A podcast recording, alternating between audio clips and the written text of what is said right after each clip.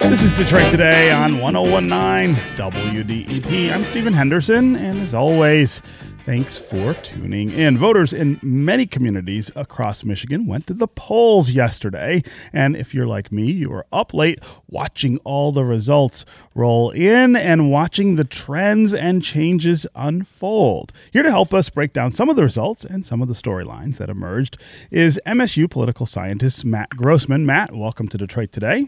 Good to be with you. Also with us is Christina Hall. She's a staff writer for the Detroit Free Press. Christina, welcome to Detroit today. Welcome. Thanks for having me. Yeah. So, uh, Matt, I'm going to start with you.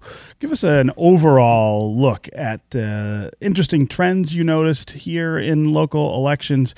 Uh, we saw a lot of things on the ballot yesterday that I think tell us a little bit about people's moods going into the presidential year next year. Yeah, I wouldn't say we had a, sort of an overall verdict on incumbents or against them. We we saw Karen Weaver lose in in Flint, but mm-hmm. we saw uh, Jim Fouts uh, elected to a fourth term in Warren. Um, we did see some sign of the the national uh, trends towards suburbanization uh, helping Democrats in in Livonia uh, with with Democrats doing well there, um, but but not a huge statewide uh, shift. I think we can attribute to partisanship. Um, and then the other on the initiatives, you know, I think we had five or six school bonds pass and a couple fail. Um, the one trend I think was that marijuana, uh, pro marijuana uh, proposals uh, didn't seem to, to be passing overall, but they, they still they still did pass in a few places. So there may be a sign that even if people are for uh, marijuana in general, uh, that there's still some not in my backyard sentiment surrounding the shops. Yeah, um, we we did see some important changes take place yesterday here in Metro Detroit. One is uh, the first woman mayor elected in Livonia, the first Democrat, I think, since Ed McNamara, which is a really long time ago, the first majority female uh, council elected in in Ferndale, uh, an important uh, trend, and we saw uh, the first African American mayor elected in Eastpointe.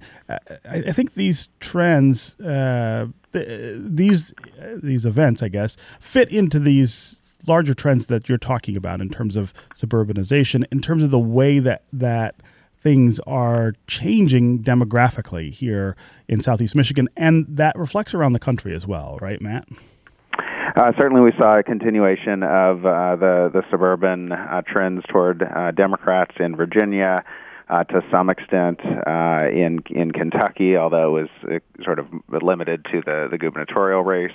Uh, I guess less promising for Democrats nationally as we did not see um, a, a huge sign of uh, high turnout, uh, especially uh, from uh, minority and, and youth uh, voters. Mm. Um, in some cases, like Mississippi, we saw pretty abysmal uh, turnout. Mm-hmm. Um, and the the reforms. Uh, that that we passed to increase uh, registration and turnout in Michigan had kind of their their first test, and we're still looking, but it, it doesn't seem like there was a an you know incredible uh, effect of, of election day registration so far. Yeah, Christina, I want to talk about uh, Macomb County, which is a place you pay a lot of attention to elections and politics, and. Let's start with Warren. Jim Fouts wins again after being behind all night in the counting, at least. Absentee ballots made the difference for him. This is his fourth term as mayor out there. He is, of course, one of the more lively politicians we have on the local scene, often controversial. Tell us what is going on in Warren that is keeping him in office. Well, I mean, a lot of people, um, you know, he is controversial. And every time something comes out, you know, you think he's not going to survive. And somehow he does. I think the financial war chest is probably large. Uh, there is support. Uh, the absentee voters, I think in this case, put him over. I was watching this race last night, and um, his opponent, Kelly Colegio, who's city councilwoman, who actually worked for him many years ago, was winning on election day totals. Uh, but the AV votes came in after one. And when they came in, he won, which mm. is kind of what I thought could happen based on what I saw in the primary, which was a lot of AV votes.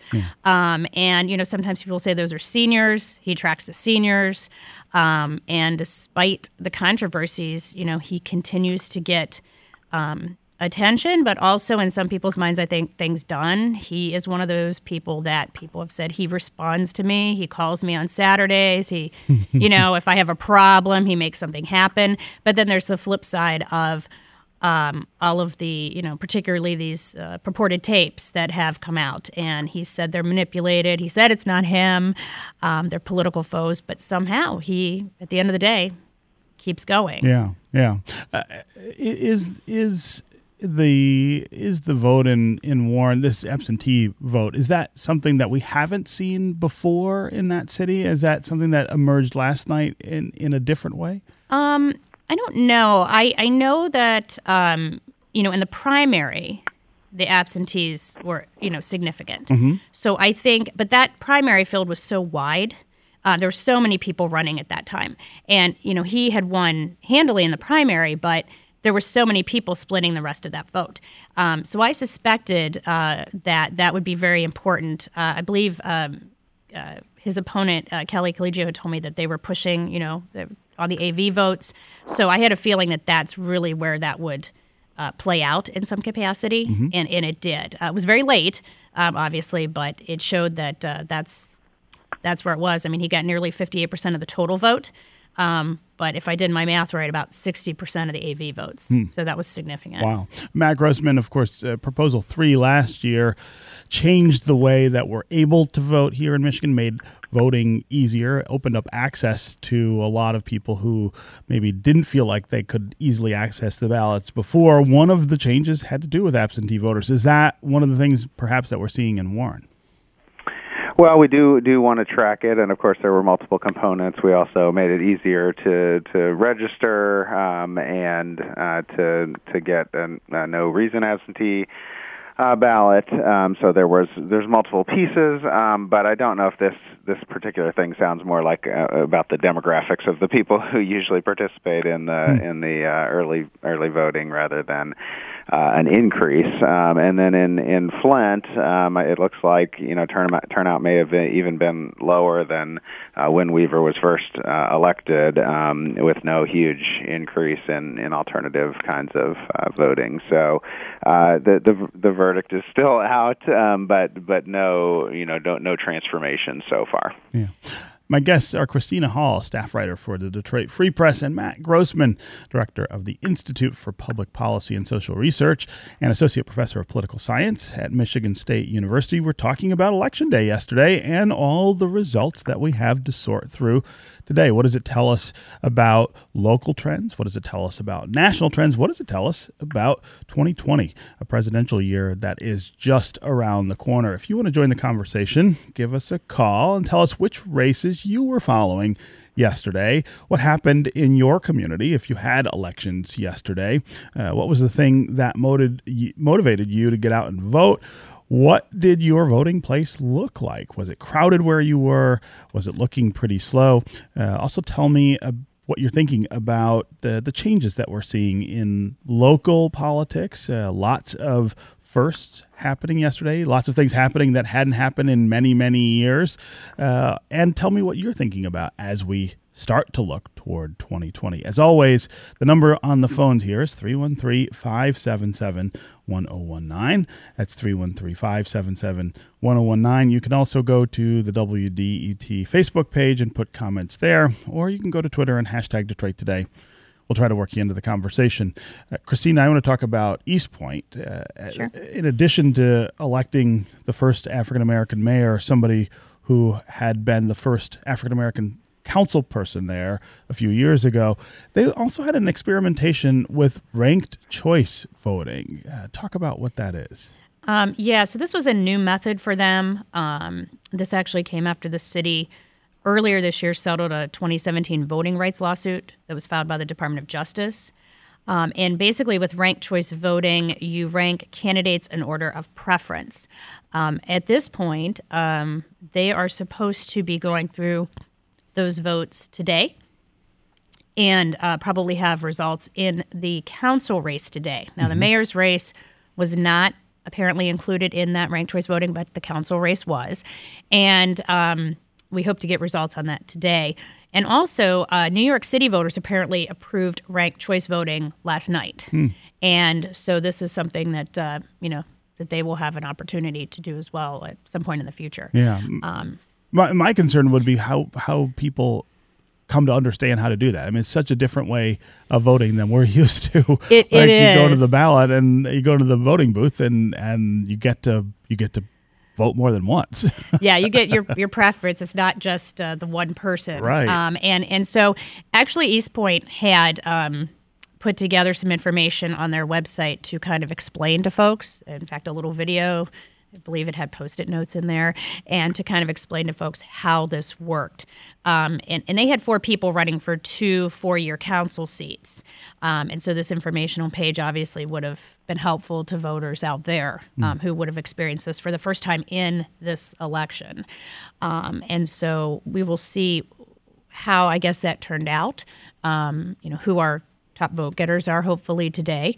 Um, and um, and you know, I don't know if anybody else in the area will, will end up going this route at some Yeah. point, but obviously, I think people are watching that um, to see how that worked out for the city. I know um, I had uh, some contact with the current mayor um, yesterday, and um, it sounded like she was at City Hall and things were going well yesterday at some point. So I'll be curious to see today yeah, how, that all turned out, how that all shook out. Sure. And we do have some um, studies of the experiences in, in San Francisco and Maine and some of the other uh, places that have adopted uh, ranked choice voting uh, earlier. And people do express some confusion in the first year, um, but but tend to learn pretty fast. Um, and it, it also tends to change candidate behavior a bit as as you can't uh, you can't go completely negative against your uh, against your sort of closest uh, competitor often because uh, you you also want the the second choice uh, votes of of that candidate's uh, supporters. Um, so we we have some experience. Um, with it, and and people do not have to select um, uh, all of those candidates, even in races where you can select up to three candidates. People often don't um, do that, so um, it, it isn't it isn't the case that you know you, you have to completely understand it to participate. But in other places, there has been some confusion in the first year, and then people have learned. And I know the Justice Department had kind of alleged with this, because this came from a lawsuit, um, that the city's prior at-large method of of um, election for council resulted in black citizens having less opportunity than white citizens to participate in the political process and elect candidates of their choice. So this was a way to to um, to right that. Yeah. Uh, I, I want to talk some about the referendums that we saw yesterday, the marijuana votes that we saw yesterday in particular, this idea of communities opting out of legalizing the sale of recreational marijuana in, in their borders. There were a lot of these on the ballot yesterday. Most of them voted not to have marijuana sales in their in their cities. Uh, Matt Grossman, uh, talk about that trend and what we what we're learning from it. Yeah, so some they were not all uh, straight up or down votes. Some of them were were um, you know were, would in, increase or decrease, but um, but yeah, there did seem to be a trend um, toward um, voters uh, not necessarily uh, approving uh, more uh, or some marijuana businesses in their uh, localities. Um, there's sort of an argument for, for waiting and seeing um, by by opponents of, of these um, because we will get to see in the spring um, what the cities that, that do how the cities that do allow uh, marijuana sales um, turn out. Uh, so it could be that, that some of these will change uh, after they see uh, the results, um, and the, there certainly will be money on the side of, of opening up uh, sales in, in more places, um, but it does uh, reflect a, a national pattern where um, you know money to pass something is is usually not as effective as money to, to stop something um, from being passed on, on the ballot. So uh, we'll we'll get to see if, if this continues. Um, but but uh, I think we can say so far that even if people were uh, okay with with marijuana legalization statewide, that doesn't necessarily imply that they're okay with it in their own community. That they want it in their own communities, right? Right. Uh, let's go to Anthony in downtown. Anthony, welcome to the program.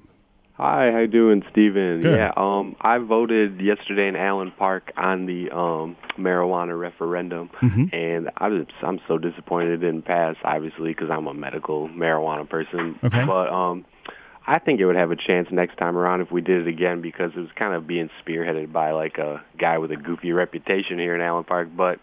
It passed in neighboring Lincoln Park. I'm just hoping that our city doesn't get a dime of tax revenue since they're so dumb they decided that way. Well, well, Anthony, I, I appreciate the call uh, and the sentiments, and and if you're somebody who lives in a community that voted on a marijuana ordinance yesterday, give us a call and let us know how you voted on that, what how it came out, and uh, whether you're disappointed with the results. Also, give us a call and tell us if you had tax issues on the ballot yesterday school bonds, millages. There were lots of these around the state of Michigan yesterday. How did uh, they turn out in your community? How did you vote on those issues? Do you feel like we need to pay more taxes in some cases to get better services and better? Things for uh, for our kids and for our cities uh, in terms of parks and things like that, or do you feel like you're just overtaxed and you're tired of government asking you for money? Again, 313-577-1019 is the number on the phones, uh, 313-577-1019. You can also go to the WDET Facebook page, put comments there, or go to Twitter and hashtag Detroit Today. We'll work into the conversation. Let's go to Glenn in Grosse Pointe Woods. Glenn, welcome to the show. Hey, hi, Stephen. Hey. Hey, uh, reason for my call, well, it was the local race that motivated me. It was just, uh, I shouldn't say just, but it was a city council election, and uh, I think we had judge and, you know, um, millage. But the thing that was most interesting was there was an individual uh, running for city council, three-time uh, incumbent, Richard Shetler Jr., who uh, got in a little bit of a kerfuffle fluffle um, in the last few months with his accessing uh, email lists of city residents. It made uh, the Detroit Free Press as an article and our local papers. And what had happened is he FOIA'd uh, access to get all the email addresses of all the residents, which the city made a mistake um, in doing it. But anyhow, he sent out several email blasts after he told, Oh, no. being told by the city attorney to not do it. Anyhow, it got a lot of people going, and I'll be honest. I mean, I'm I'm not always running to the polls uh, for you know city council. And uh, interestingly enough, I thought for sure, you know, he spent the most on the campaign from what I checked. You know, lots of fundraisers, and so far from the results, uh, you know, I think the citizens of Grosse Pointe Woods were not happy with his tactics, and it looks like he was in uh, last place last I checked. Wow. So so he lost he lost the race. Uh, uh, Yeah, so I thought it was uh, interesting that you know that, and, and I didn't think it would move the needle. I thought you know most people would be apathetic and wouldn't get enough information, and uh, people went to city council meetings to ask the city to make some uh, changes, like myself and some others, and uh, they finally what they did was they used that same email blast and sent it out to the, you know all the people that were affected and said, "Hey, this is what happened." And I don't know if that helped, but it was uh, you know interesting to see Yeah. How people get motivated. Yeah, Glenn, I'm glad you called and, and gave us that really great example of the way elections play out on election day. Matt Grossman, we are seeing a little more rancor, I think, in local politics. People getting a little more riled up about things, people doing things when they are candidates that maybe reflect more of the national tone of politics than we have come to expect from from local politics. I, I think part of what Glenn is talking about there is this sense of rancor and maybe urgency among local candidates that that does get people motivated. Well, we, we have seen the overall nationalization of our, our politics. Um, more people, you know, know who the vice president is, and fewer people know who the governor is because they're paying more attention to national media um, than uh, state and local media.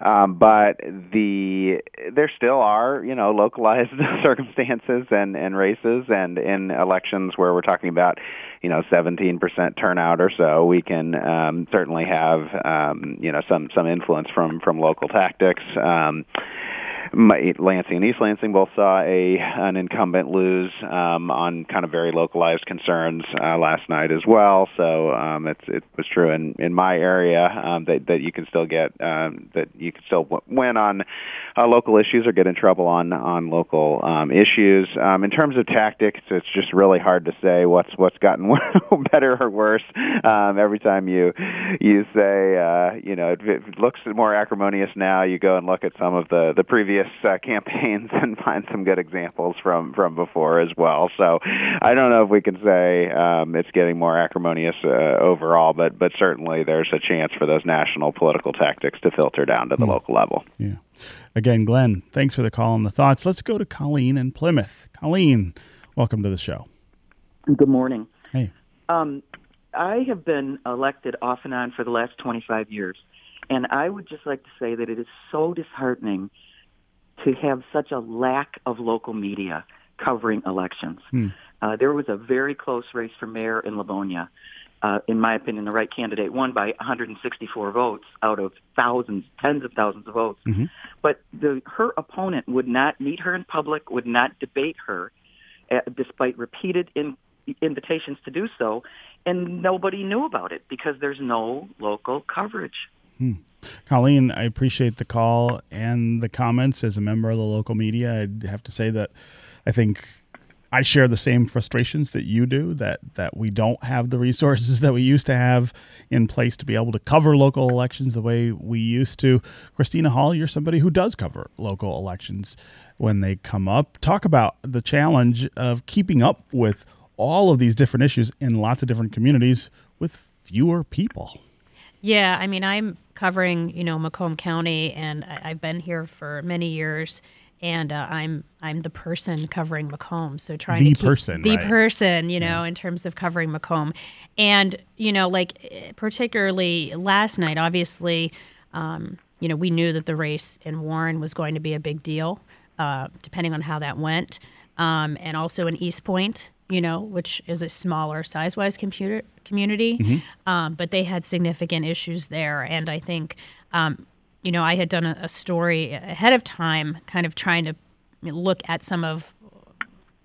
I realize everything is significant for the local folks in terms of that broader audience, at least that I was uh, addressing in terms of some of the, the highlights. Um, and it's it, it can be challenging as one person to to dig down, you know, into each place.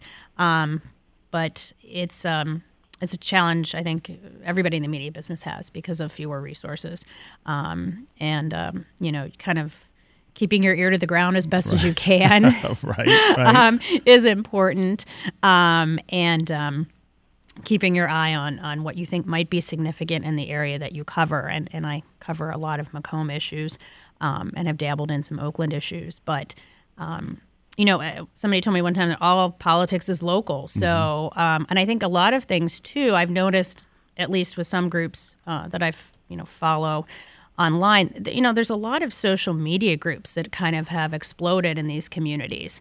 Um, and are keeping track of and are keeping track that... of every movement of every person and, you know, in some cases it might be bias maybe in one direction or bias in another direction.